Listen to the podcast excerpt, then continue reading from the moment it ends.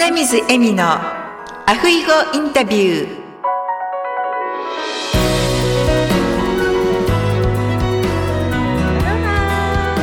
アロハ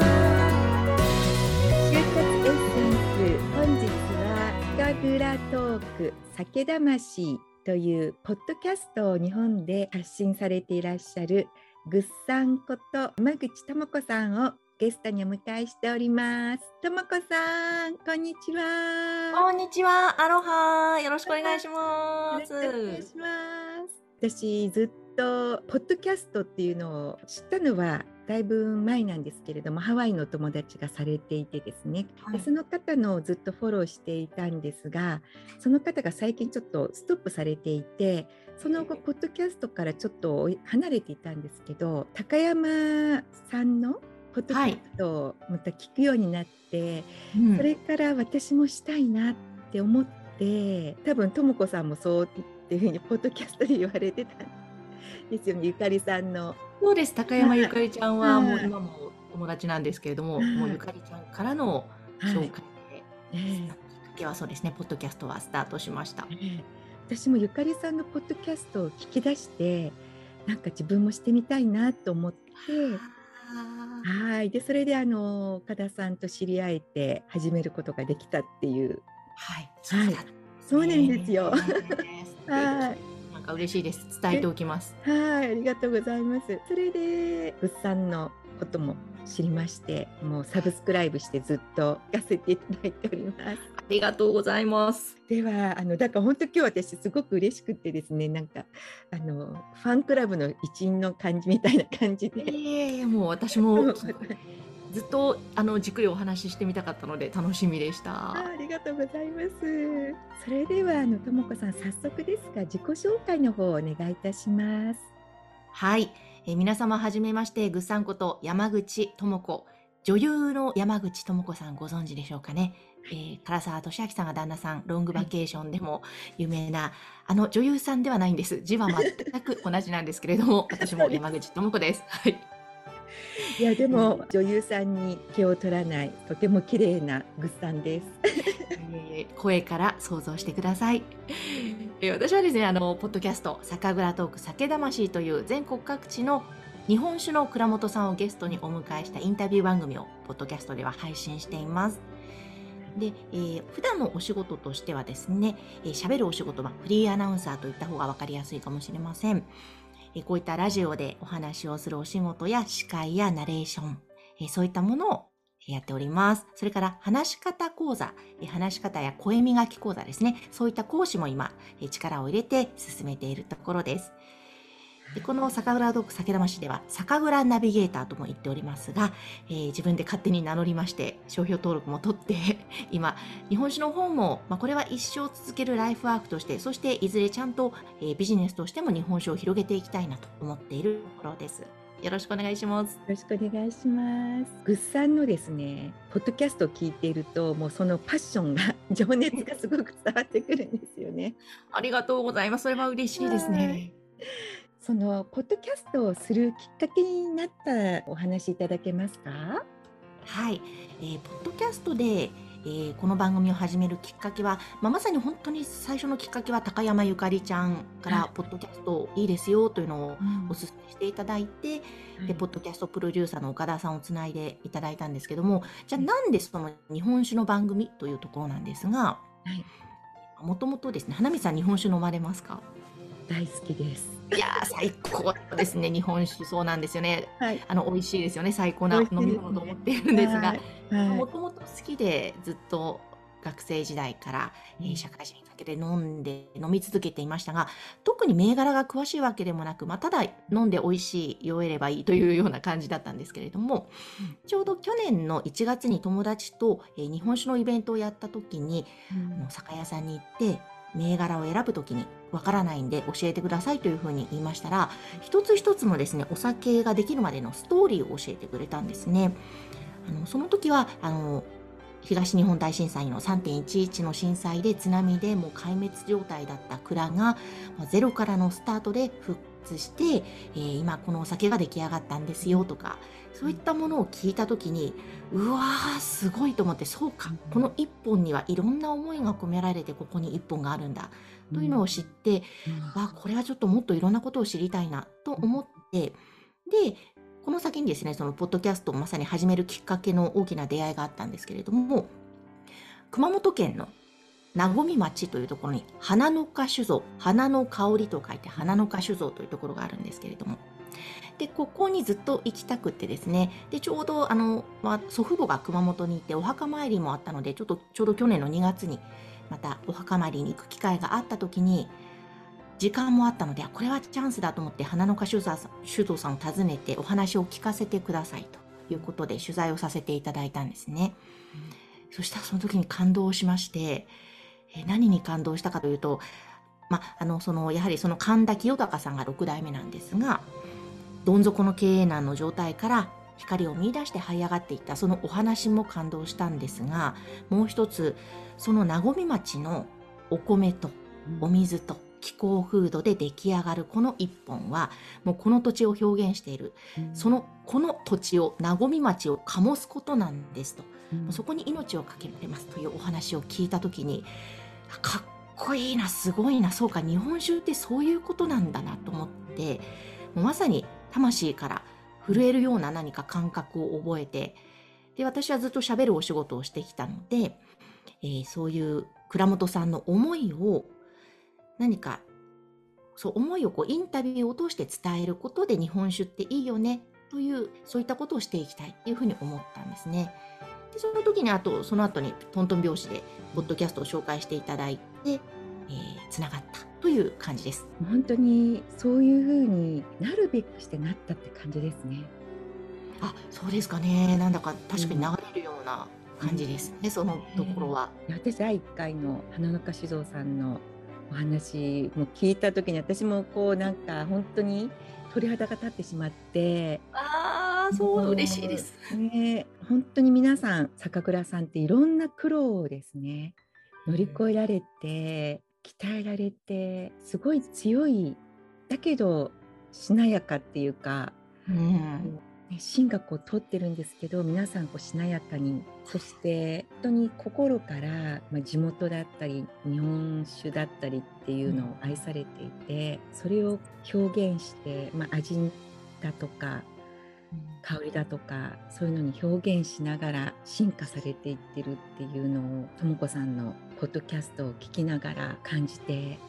素晴らしい番組だなっていつも思ってます。ありがとうございます。もう本当今おっしゃってくださったように進化されているんですよね、うん、皆さんで、うん、ちょうどその花の花酒造さんをですね1年ちょっとぶりにまたインタビューさせていただいたものをちょうどですね今収録を今日している日から実は配信しているんですが花の花あ ありがとうございます。さらに、もう本当に感謝です。本当さらにですね進化されてて、うん、そうですね、うん、もうですねその熊本県の江戸時代からある在来種米を育てるんですが、それも無農薬無化学肥料で,、でさらにですね馬耕栽培といって馬を田んぼにいろいろ自由に動かして、栽培することをやってさらに全量木本作りというちょっとあの昔ながらの製法があるんですがそこに変えていくとかなんかですねどんどんどんどん深く深く掘られてらっしゃるんですよね。花の花さんだけじゃなくて他にも、うん、あの東京のですね浅草にこの花の醸造所というところがあるんですが、うん、そこで醸造長をやってらっしゃった岡住さんという方が今度独立されて秋田で酒蔵をちょうどですね23日前かなオープンしましたっていうので、インスタグラムとかに載っていて、うん、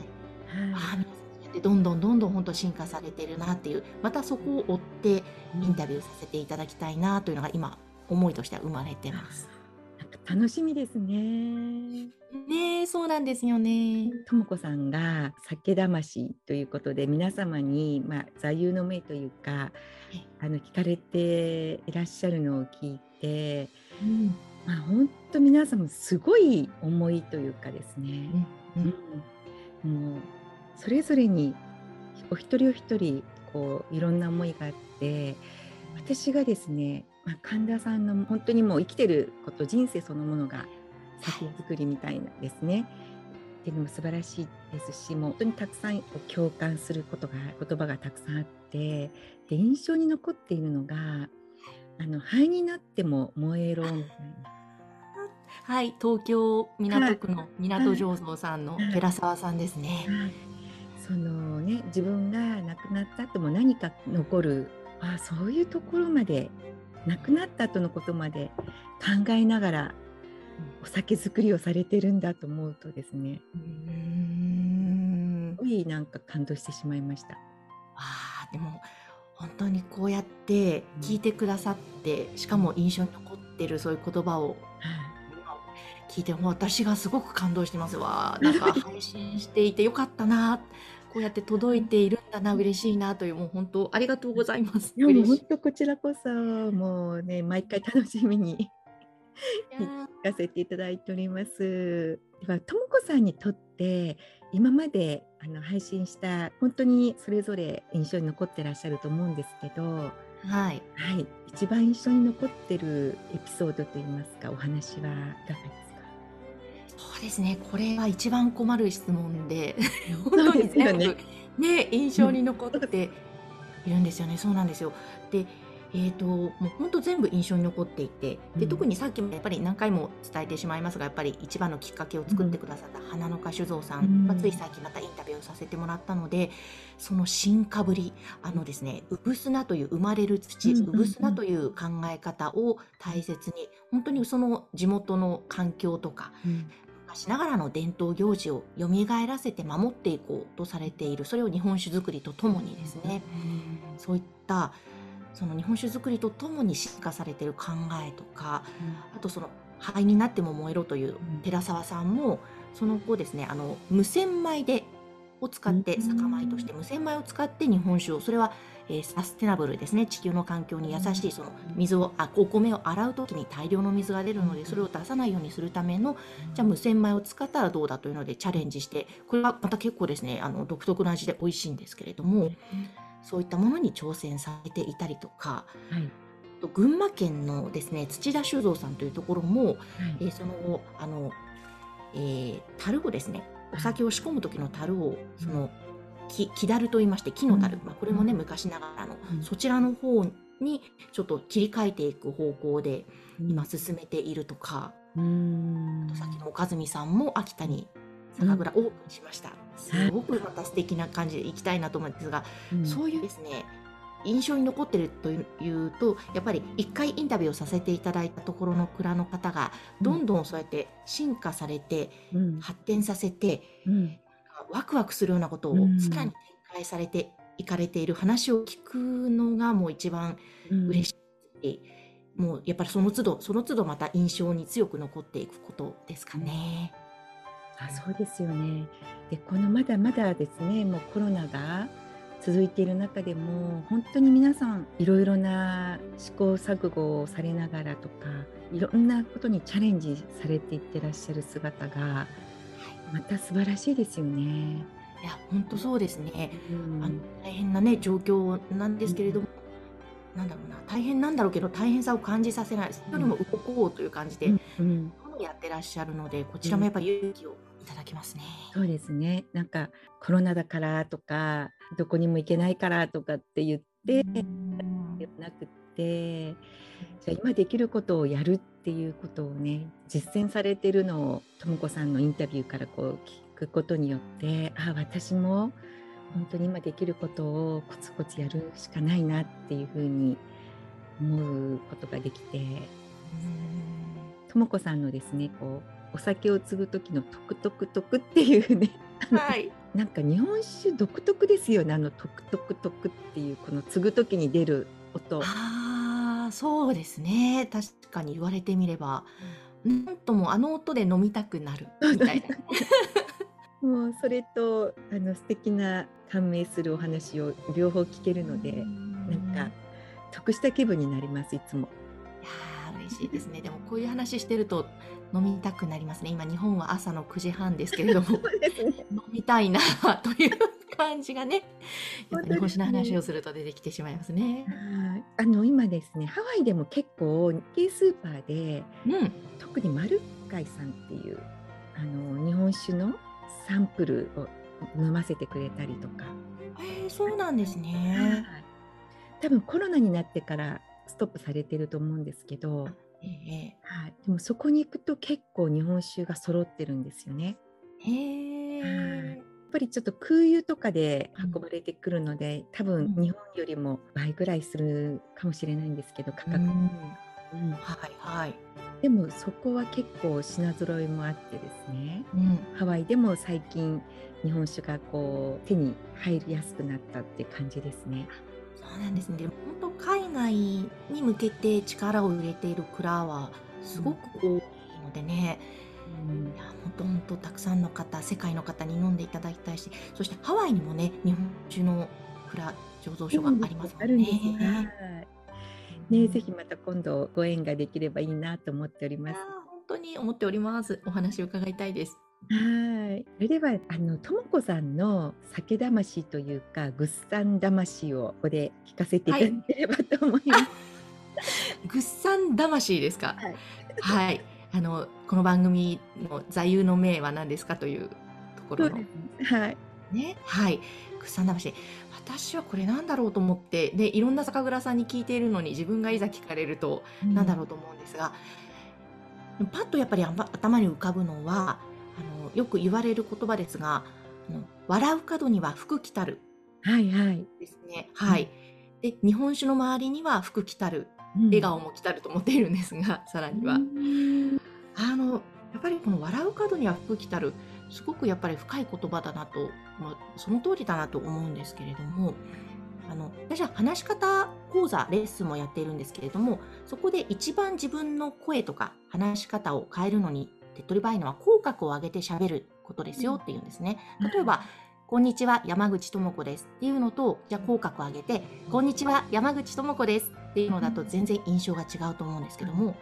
つまりこれ、口角を上げる笑顔で話すと、こんなにも声の印象が変わりますし、はい。そうすると、あ、なんかこの人のこと好きとか、あ、なんか親近感湧くなとか、あと、いい人そうだなとか、例えば、印象もいい印象を持ってもらえるし、そうすると自分の周りにも、そういう笑顔の人が集まるし、自分も笑顔を周りに、あの、こうね、広げていけるしということで、やっぱり笑顔って素晴らしいんじゃないかなと思うし、はい。でさらに日本酒のことで言いますとですいませんベラベラ喋って 今週はですねやっぱりこのコロナの緊急事態宣言明けてうん。あのちょこちょこ飲みに行ったりするんですがやっぱり、まあ、そういう場でねみんなでお酒を飲むこと自体笑顔広がるけれども日本酒はですねさらになんかいい日本人の魂からの笑顔があふれるんじゃないかなと私は思っておりますので笑う角には福来たるそして日本酒の周りにも福来たる笑顔が広がるという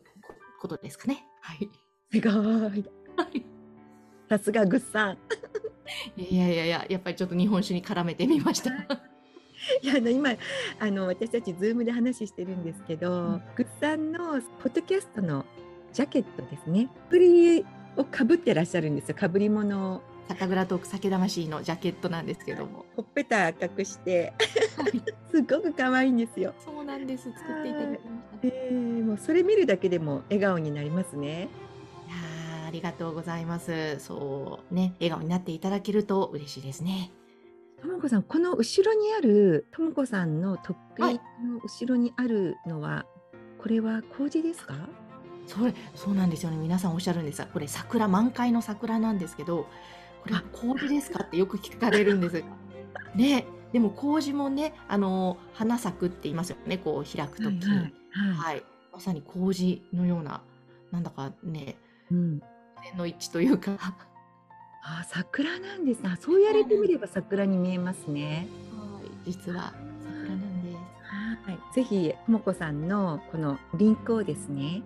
はい、番組の概要欄のところに貼っておきますので、皆さんもポッドキャストを聞いていただいて、ぜひともこさんのとっくりの しているのも見ていただければと思います。ぜひご覧になってください。ともこさんの方から皆様にメッセージがありましたらどうぞ。そうですね、もうメッセージとしては、ぜひ日本酒をまず飲んでみてください。はい。美味しいものが今本当にたくさんありますのでいろんな味を楽しんでいただきたいなと思います。しっかり力強く入って返事しました。はい、もう私日本にですねコロナになってからまだ私福岡出身なんですよ。はい。で熊本も大好きでええ日本に行った時は熊本の阿蘇のペンションとかに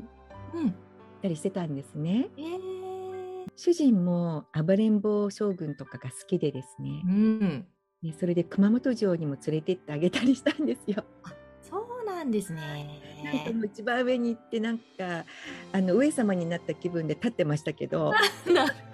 素敵なご主人ですね。全然日本の血が入ってないんですけどへえ。